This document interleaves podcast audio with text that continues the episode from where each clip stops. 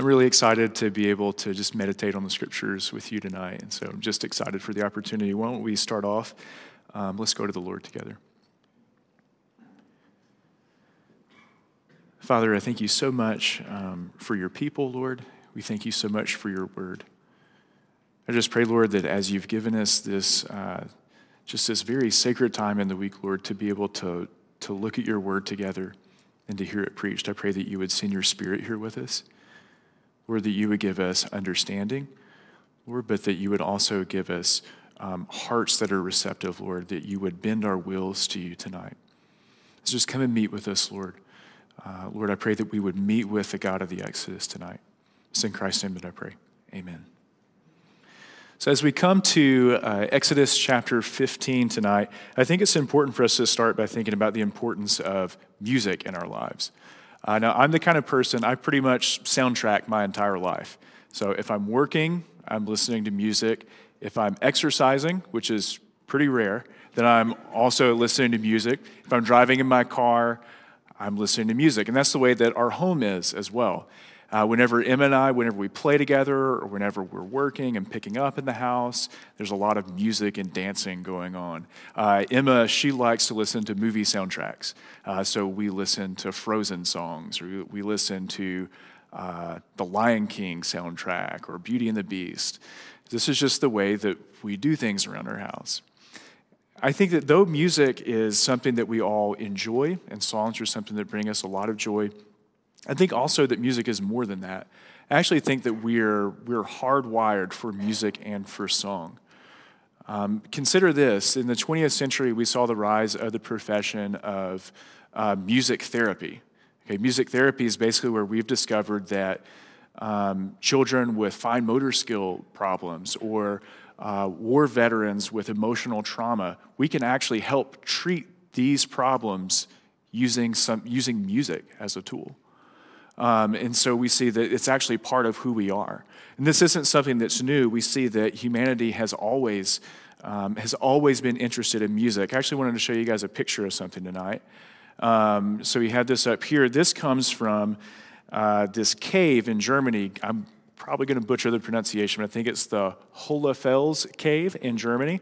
Uh, there's a cave here where we have some of the most ancient human artifacts that have ever been discovered. They think that these are artifacts from the very first humans to migrate into Europe. And among the artifacts, they found this flute. This is a flute that's actually made from the bone of a griffon vulture. They also found flutes made from uh, mammoth tusk as well. And this reminds me of the fact that in the book of Genesis, in the very first genealogy that we come to in Genesis 4, we're actually told about the invention of music. And so we see that now and a long time ago, music has always been a big part of who we are as humans. So it's no surprise that the Bible contains a lot of songs. And tonight, as we come to Exodus 15, we come to one of the most ancient songs in the Bible. Now, Exodus 15 is a song that goes by a lot of different names.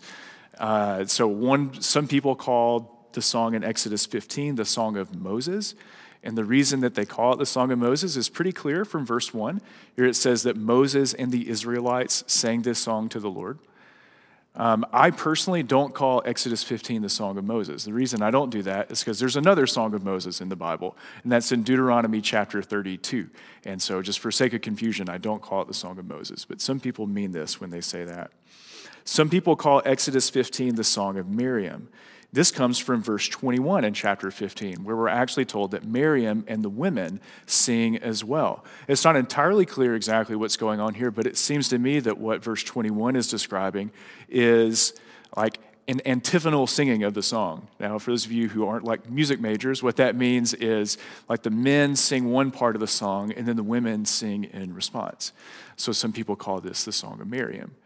And then finally, some people just call this the song of the sea or the song at the sea, which this is what I'm going to refer to Exodus 15 as tonight. If you hear me say song of the sea or the song at the sea, I'm talking about the song here in Exodus 15. And the reason I like this is because this reminds us of the context of what's going on here. What we have here is a celebratory song of praise that Israel is singing to the Lord after he has rescued them from Egypt uh, through the miracle at the Red Sea. So here we come to the song at the sea. And as we come to this, it's important that we see that there's two main ways that the Bible presents songs to us. Uh, first, sometimes the Bible will take a lot of songs and bring them all together and put it in one book. This would be like the book of Psalms, right? Almost like what we would think of like a hymn book where they collect all the songs together. But a second way, sometimes what the Bible will do is it will actually put songs within stories. So you're reading a story, you're following the plot, and then all of a sudden, the characters in the story break out into song. They sing a song. So we call these inset songs. Now, this might seem unusual, but this is actually a feature of the production of literature that continues even until today. Think about a Broadway musical. How does a Broadway musical work? Well, you have a plot, right? You have a storyline, you have a lot of dialogue between characters. But what are the parts of the musical that like get stuck in your get stuck in your head for like the next two weeks? And what, and what are the parts of, of the musical that actually carry the main message of the production? Well, there's a reason we call it a musical, right? It's the songs that really carry uh, the main message of the story, and they're the parts that stick in our memory. Now, I myself, I've never, uh, never been to Broadway, uh, but I do remember one of my first Valentine's Day dates with Sarah. Um, I, if I recall right, it was in February of 2006. So we're looking at 11 years ago. And if my, if my date is correct on that, it means I had had my driver's license for about 10 months. And uh, so I did not take Sarah to Broadway. I took Sarah to a local theater company's production of The Sound of Music. Uh, now, I actually, for whatever reason, I've actually never seen the Julie Andrews movie. So I've, I've never, so my, literally my only experience with The Sound of Music was this Valentine's Day date with Sarah in 2006. And what's remarkable is I can generally remember the gist of the plot uh, of, the, of the play. I don't remember any of the dialogue. I don't remember any exact phrases, but I remember quite a few of the songs. I know that the hills are alive with the sounds of music, with sound of music. Uh, I know that a doe is a deer, a female deer. And I remember a teenage girls singing about being 16, going on 17. So even, even over a decade later, I still remember those parts. So now, as we come back here to Exodus chapter 15, I want you to think about the book of Exodus like a landscape. And know that as we're dealing with the landscape of the book of Exodus, we're not dealing with just a flat plane. We're dealing with a book that has a rich, intricate topography. We have plains and bogs and valleys and mountains. Now, as we come to Exodus 15, we come really to the mountain peak of the book of Exodus. This is the culmination of the Exodus as Israel has now been freed from slavery in Egypt and they worship their God on the eastern shore of the Red Sea.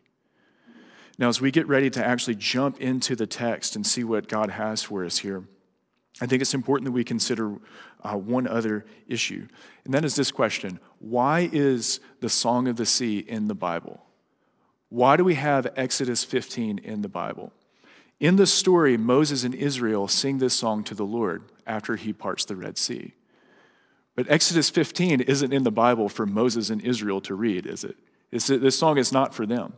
I also don't think that we have Exodus 15 in the Bible just for history's sake. This isn't just so that we know what happened. It's very important that you see that, that this is here. The Song of the Sea is in the book of Exodus for the person who reads the book of Exodus. This song is here because it addresses you, O reader, O hearer of the book of Exodus. And, and it is itself an invitation to the reader to join in with Moses and Israel in praising the God of the Exodus. So as we approach this song, as it is addressing us and telling us to join in this song of praise to the Lord, I want to ask two questions. We're going to frame our whole time with these two questions. Question number one Why can we sing? Why can we sing the song at the sea? And then our second question is what should we sing?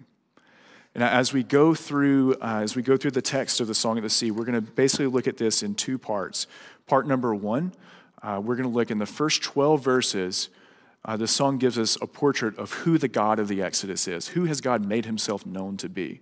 So we'll call this singing about the God of the Exodus.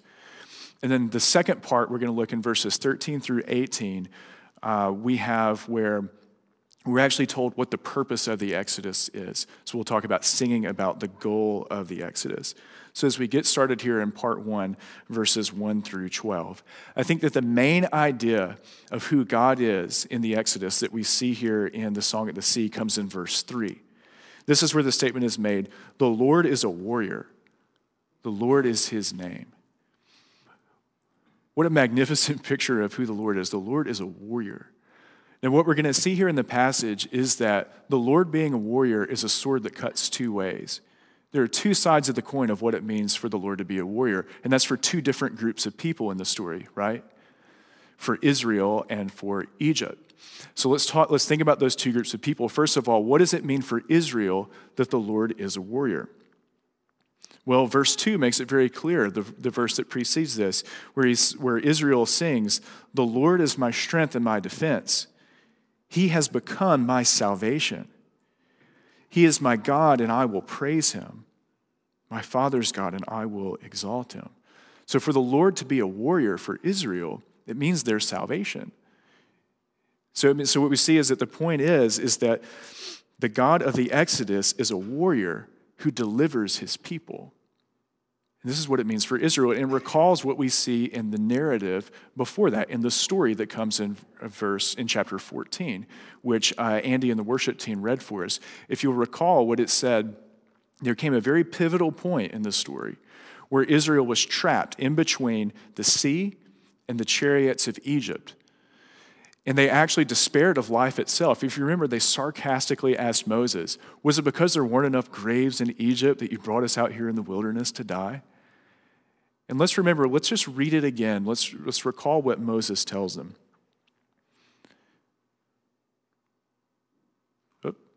Looks like I didn't put a slide for it. I'll just read it. How about that? So here's what, uh, here's what Moses says. Is Moses answered the people, Do not be afraid. Stand firm, and you will see the deliverance the Lord will bring you today.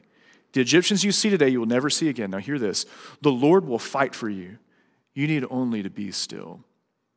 So the Lord is fighting for his people to deliver them from their oppressors. Now, I think that this verse is really interesting, not only because it shows us the Lord as a warrior who's fighting for his people, but it also shows what's the right way to respond to the Lord's deliverance.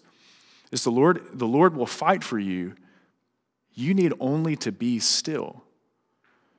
As this reminds us that the story of the Exodus is not a story of like this great uprising and revolution of Israel throwing off the rule of the Egyptians and going out. It's a story of a people who are helpless and enslaved. And we see in this story what happens at the Red Sea is that they're helpless, trapped in between the sea and Pharaoh's army. And this is, this is all about how the Lord comes and rescues them from this, and there's nothing that they can do to add to that. And so, within the, within the truth that the Lord is a warrior who fights to deliver his people, there is implicit a command that we rest in the salvation that he brings. So, because the Lord is a warrior who delivers his people, let us trust in him. Now, for this, I brought with me tonight, I brought my uh, very first uh, Hebrew Bible. And I brought this with me because I'll always remember the way that I got this Hebrew Bible, which I'm sure, um, I'm sure that relates to all of you. I'm sure everyone remembers how you got your first Hebrew Bible, right? So what happened is I was a college sophomore, and I was in my first semester of elementary Hebrew. And my class, we had eight people in the class. There were six of us that were like traditional college students. And then there were two middle aged women in the class who were not seeking a degree, they just wanted to come and learn Hebrew. And their names were Barbara and Sharon. I had a problem at the beginning of my class, and that was this that we had to have a Hebrew Bible beginning, first week of the class, we had to have a Hebrew Bible with us in class. But the college's bookstore hadn't gotten their Hebrew Bibles in yet. And I was stubborn and I didn't want to go out and buy one on my own. I wanted to wait until the bookstore got there, so I didn't have a Hebrew Bible for class. And one day in class, towards the beginning of class, uh, Sharon, she sat across the table from me. She gave me this Bible. She handed this Bible to me. She said, Terry, I want you to have my Hebrew Bible. I have another one uh, that's actually has larger print that I'd rather use. I want you to have this one. And after a polite refusal, I took the Bible from her. And I said, I said, Sharon, what can I pay you for this Bible? And I'll never forget what Sharon said in response. She just very calmly said, What do you say to someone who gives you a gift? In church, you and I know that trying to pay for a gift only insults the giver. You know that the correct answer to that question is you say thank you to people who give you a gift. And in the same way, and in light of this, the story of the Bible is not a story about great men and women who rise up to save themselves. The story of the Bible is a story about people who are slaves to sin and to wickedness and to suffering and to pain and to death. And a great warrior God who enters into the story to deliver them, who actually takes their sin on himself and pays for it, and ta- brings it down to the grave, and who comes out like a victorious warrior from the grave, defeating death itself. And so, what we see tonight is that Jesus is offering us freedom and salvation, and he is not seeking repayment. He's seeking people who are ready to receive his forgiveness with gratitude and to rest in the work that he has done. And so, because the Lord is a warrior who delivers his people, we're called to rest in him and to trust in him as our Savior. And so, with this, I just want to ask two questions. First of all, have you ever trusted in Jesus to save you? Have you ever turned from your sins and put your faith in Him? If not, don't delay. Don't delay. If you, if you wait until you're better, you'll never come at all. What better time than now to, to put your faith in Jesus? And then, second, for those of you tonight who you've already uh, put your faith in Jesus, let me ask you this Are you still resting in Jesus? See, resting in what Jesus has done to deliver us, it's not the ABCs of Christianity that we let grow up and leave behind. But resting in what Jesus has done for us is the A to Z of Christianity. This is the fuel that keeps the fire of our faith ablaze. So I would just, I would just encourage you, um, maybe find a time this weekend just to get alone with the Lord and just thank Him and just again rest in the work that Jesus has done for you. So we see that because the Lord is a warrior, he delivers his people. So we're called to trust in him and to rest in him. And as we think about these things, I also realize that it, with all of us in the room, but there are a lot of anxieties on all of our hearts and all of our minds. And there's a lot of you maybe are in seasons of difficult suffering. So as we think about this, know, this is like a mean thing to do. But I want to ask you, like, bring those things to mind. Like, bring to mind right now the things that cause you anxiety or that are causing you heartache in your life right now. And I just want us to consider this. If Christ is worthy of our trust with our eternal salvation, can you rest in Him in that anxiety and in that suffering? So let's rest in Christ both for our salvation and let's trust in Him as we, as we walk through suffering. Because we know who He is, we know that He's a mighty warrior, and we know that He fights for His people. And so we can rest even in suffering. In fact, as I was talking about this this week, uh, Chris Coughlin reminded me of Psalm 46, which Psalm 46 is this psalm that starts off with these really comforting words. It starts off by telling us that God is our refuge and our strength, a helper who's always found in times of trouble. Then, if you read the entirety of Psalm 46, after this, it gives this really like chaotic picture. It starts describing like this raging sea storm. And this storm on the sea is so great that the mountains are shaking, and even some mountains are falling into the sea. It's just, just a painting a picture of absolute chaos. But then Psalm 46 tells us that we need not be afraid because the Lord is with us. And the God of Jacob is our stronghold. And then Chris reminded me of the words that end Psalm 46. And we'll have these up here on the screen for you. It says, He says, Be still and know that I am God. I will be exalted among the nations, I will be exalted in the earth. The Lord Almighty is with us, the God of Jacob is our fortress. So, as you consider the anxieties and the threatening chaos of your life, consider also the mighty warrior God who's with you. Be still and know that He is God.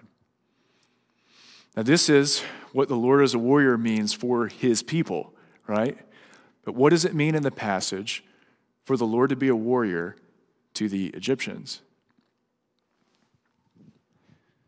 Well, it certainly means their defeat and it means their destruction, right? We see this in verses four through six, which follow the declaration that the Lord is a warrior. It says, Pharaoh's chariots and his army he has hurled into the sea.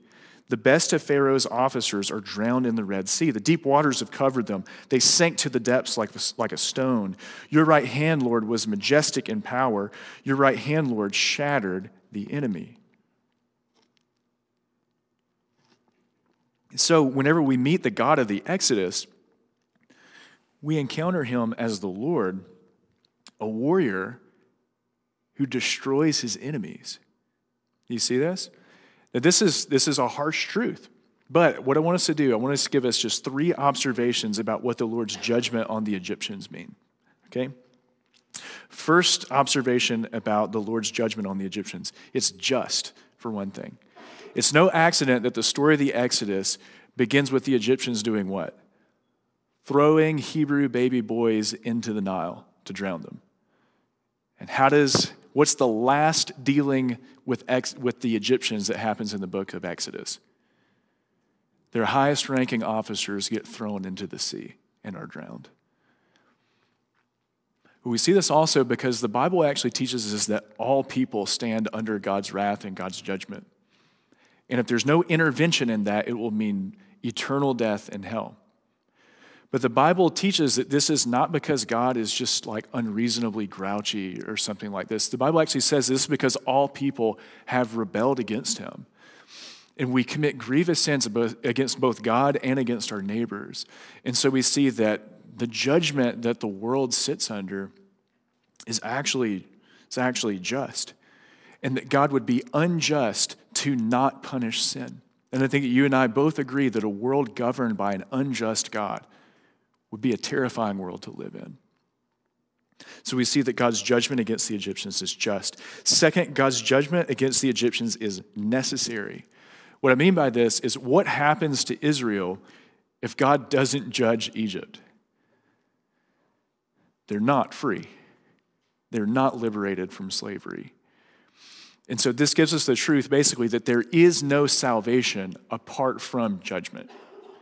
And we see this in the Exodus, and this is all the more remarkable whenever we consider what Jesus has done for us, right? Because what, what has Jesus done for us? What was the cross about? The cross was about God's justice being, being met. The cross was about God judging sin and punishing it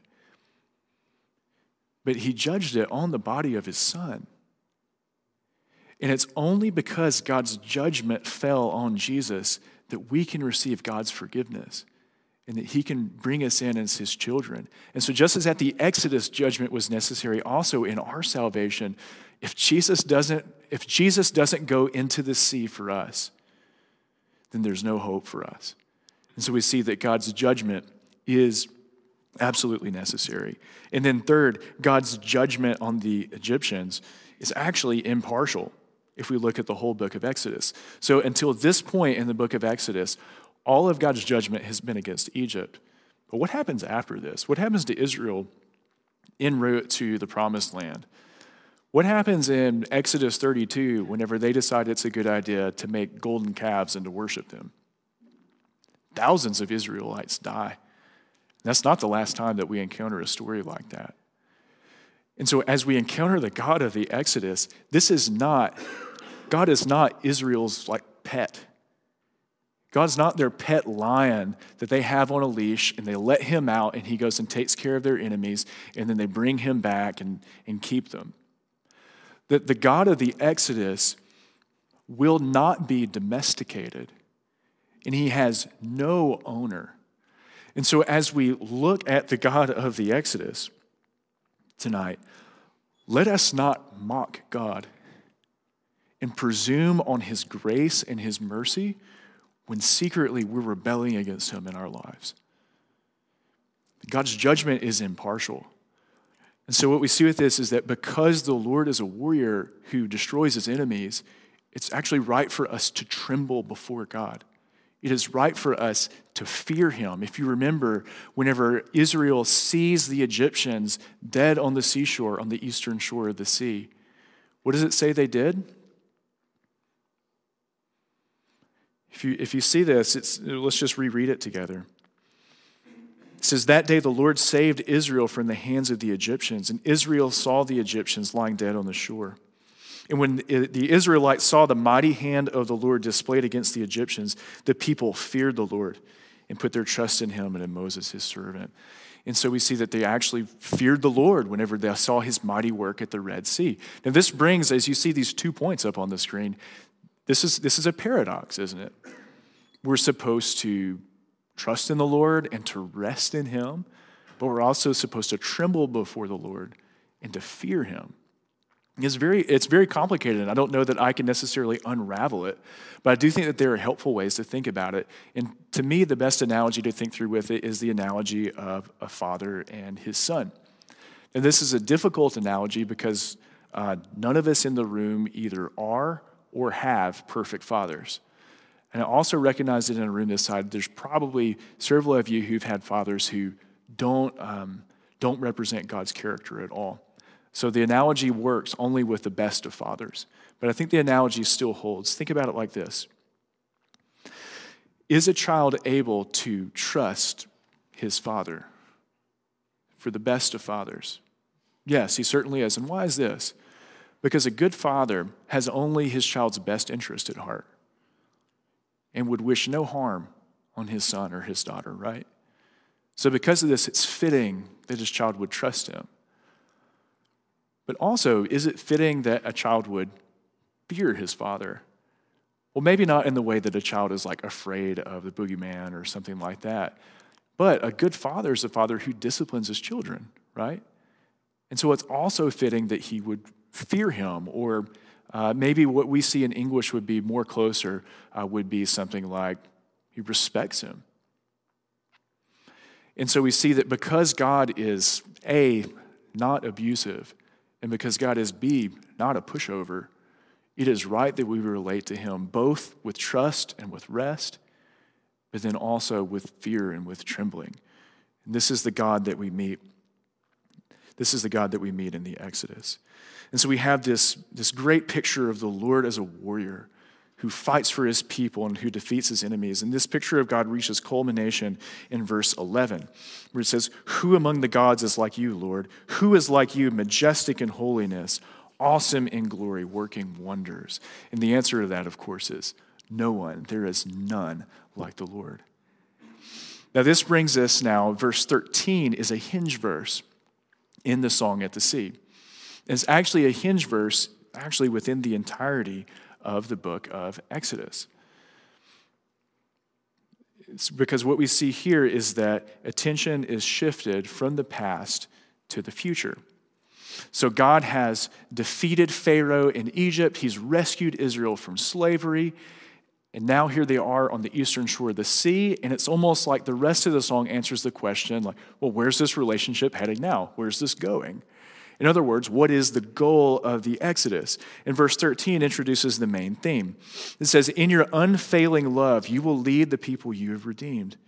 In your strength, you will guide them to your holy dwelling. Key word here God is bringing Israel to his holy dwelling.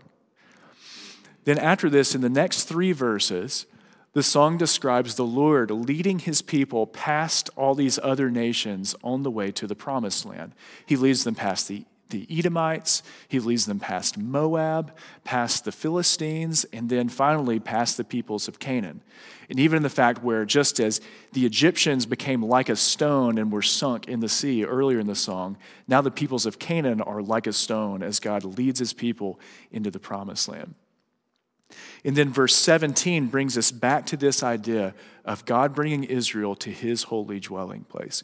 Here, verse 17 You will bring them in and plant them on the mountain of your inheritance, the place, Lord, you made for your dwelling, the sanctuary, Lord, your hands established. So these are the three, the three ways that that verse describes where God is bringing his people. Where, where is he bringing them to now that they're out of Egypt? One, the mountain of your inheritance. Two, the place that God has made for his dwelling. And three, the sanctuary that God's own hands have established. Now, a lot of times, whenever people see this part of the song, they interpret this as meaning that God is bringing Israel to the promised land, which is true, right? But how does the Bible describe the promised land? When, when the Bible wants to talk about God bringing Israel to the promised land, there's like a set of phrases that it always uses. The land that I swore to your father Abraham, the land that I swore to your ancestors, or a land flowing with milk and honey, right? This is how the Bible talks about the promised land. Notice that is not what we get in the Song at the Sea. Instead, we have all this language about God bringing Israel to his dwelling place, about God bringing Israel to a sanctuary he has made. This is temple language. And why, why are temples so important? Why is the temple of the Lord such an important thing? Well, a temple is the place where God dwells. And so we see actually what God is doing is God is bringing Israel to himself, to his own presence. And so we see what is part of the goal of the Exodus is that the Lord redeems his people so that they might dwell with him. And this is the image we get in verse 17 about God bringing his people to his dwelling place. And then this all of a sudden leads to just the high point of the whole song in verse 18, where the people declare, The Lord will reign forever and ever. So, what is the goal of the Exodus? Like, what is God after in rescuing Israel? Well, he's bringing them so that they would live in his presence and that he would reign over them forever as their king.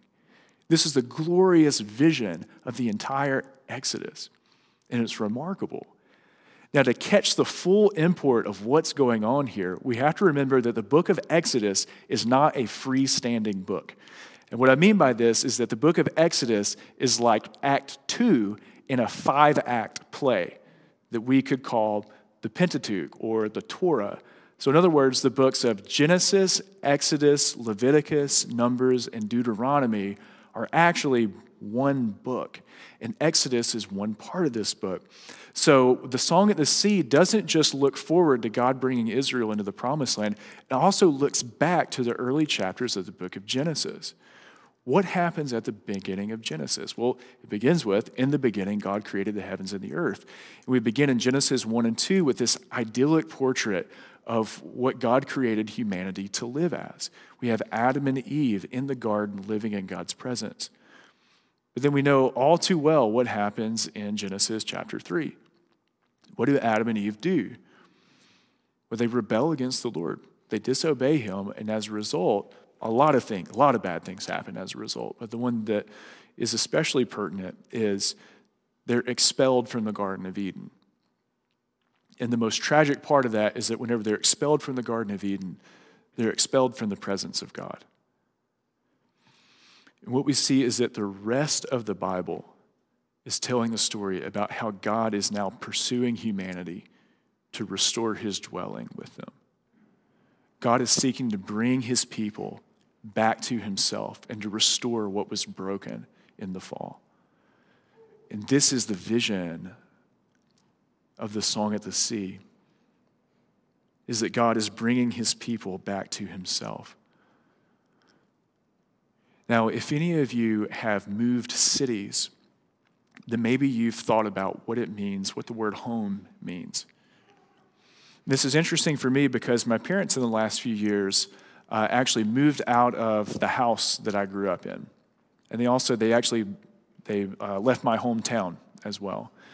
And so it's really unusual whenever Sarah and I go back to Louisiana, like for holidays, uh, it's really weird for me to drive past my old childhood home and like see other people's vehicles there um, and see that they've, you know, changed things in the yard. It's very odd for me.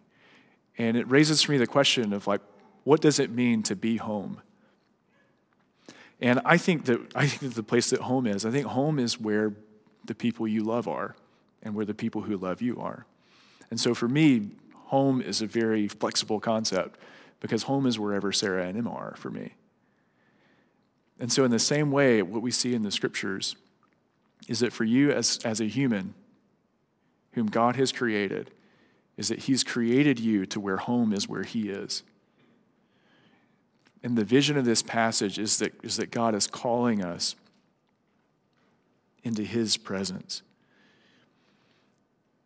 It reminds me of the words there was a, a great Christian teacher who lived in the fourth and fifth centuries. His name is Augustine.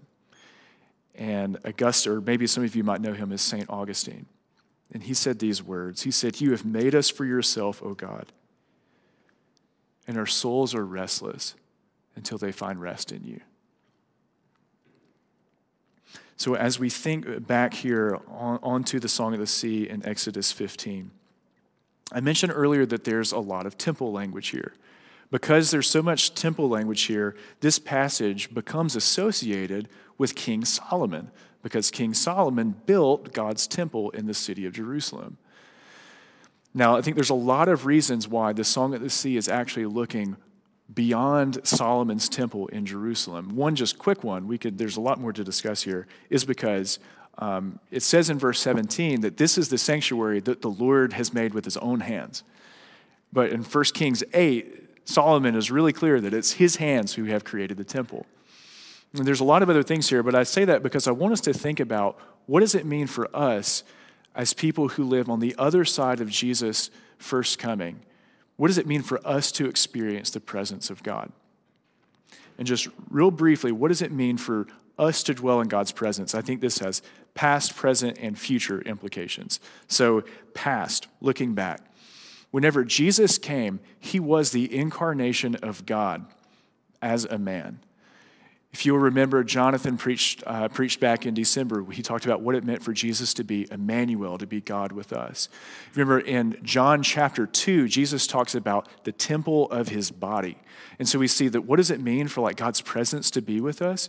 Well, part of it, it means that he came to be with us in Jesus, whenever Jesus became a man. Second, in the present, uh, the book of 1 Corinthians has a lot to say about this. 1 Corinthians 6 talks about how our bodies are actually temples of the Holy Spirit.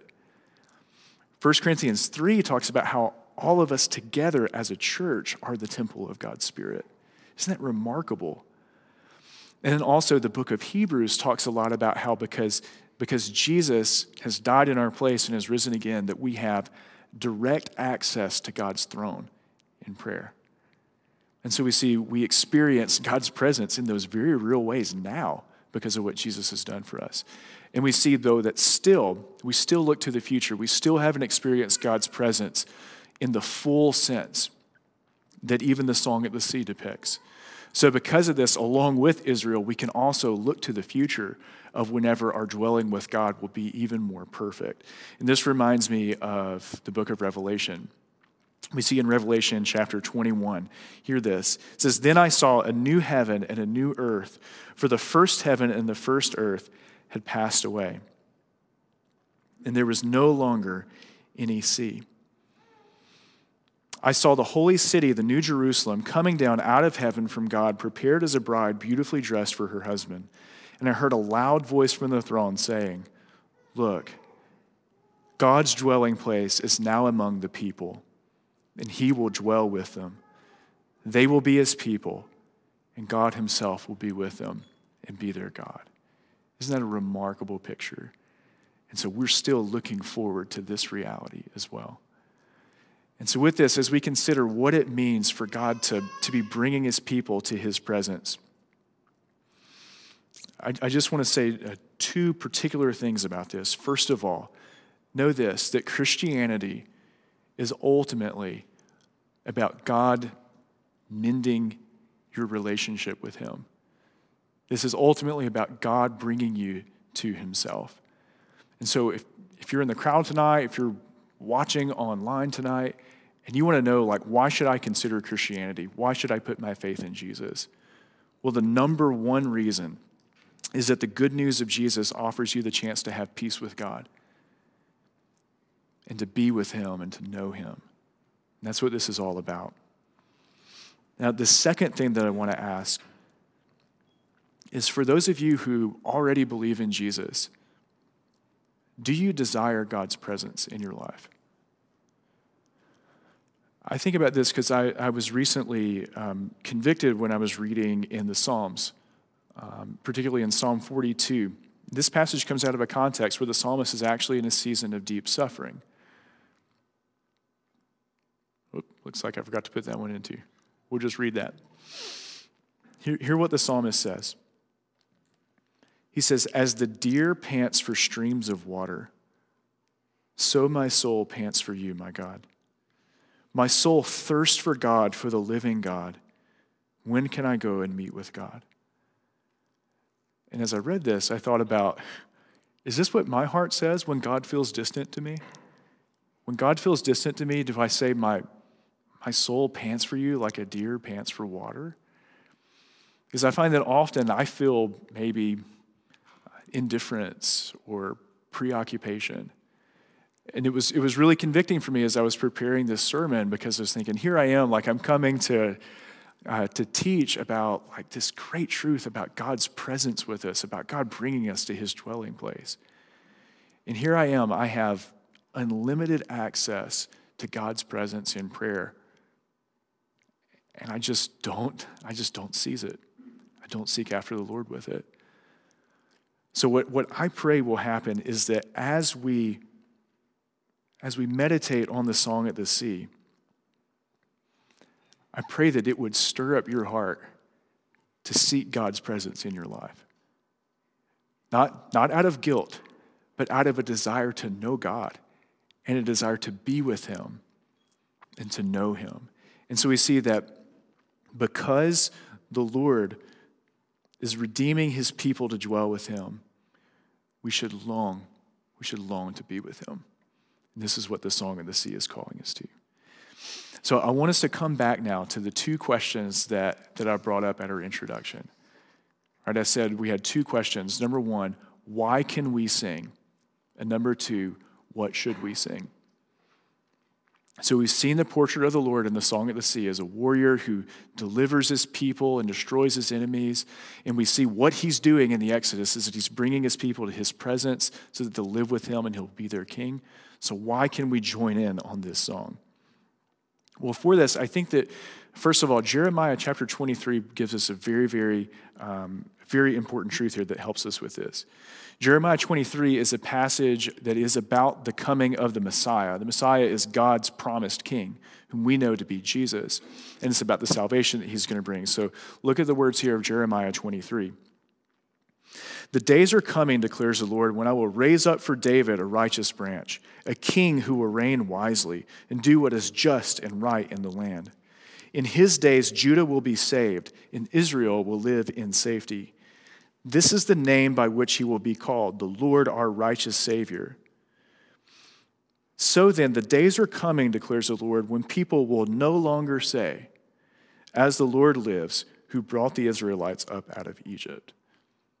Okay, now there's a lot going on here in this passage, and I've left out some things which I'd love to talk about more with you. But what, I want you to see is that the basic point here is this is that whenever Jeremiah talks about the Messiah coming, the Son of David coming, it says that he's going to work, work a work of salvation that is so great that people will forget about the Exodus.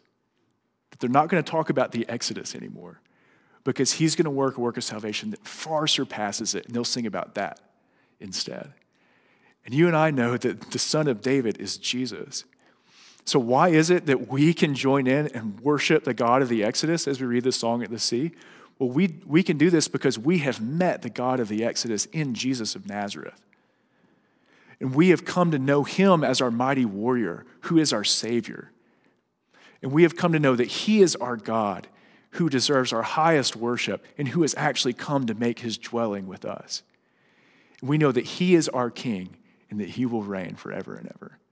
That is why we can join into this song of worship. And then, second, what is it? What can we sing? What should we sing? Well, I think that we should sing the song of the sea. We should exult in the God of the Exodus, the mighty warrior, and we should hope in the goal of the Exodus that our dwelling will be with the Lord.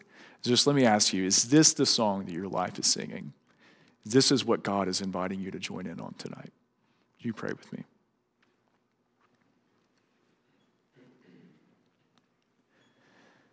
Father, we thank you so much um, just for the scriptures tonight, Lord.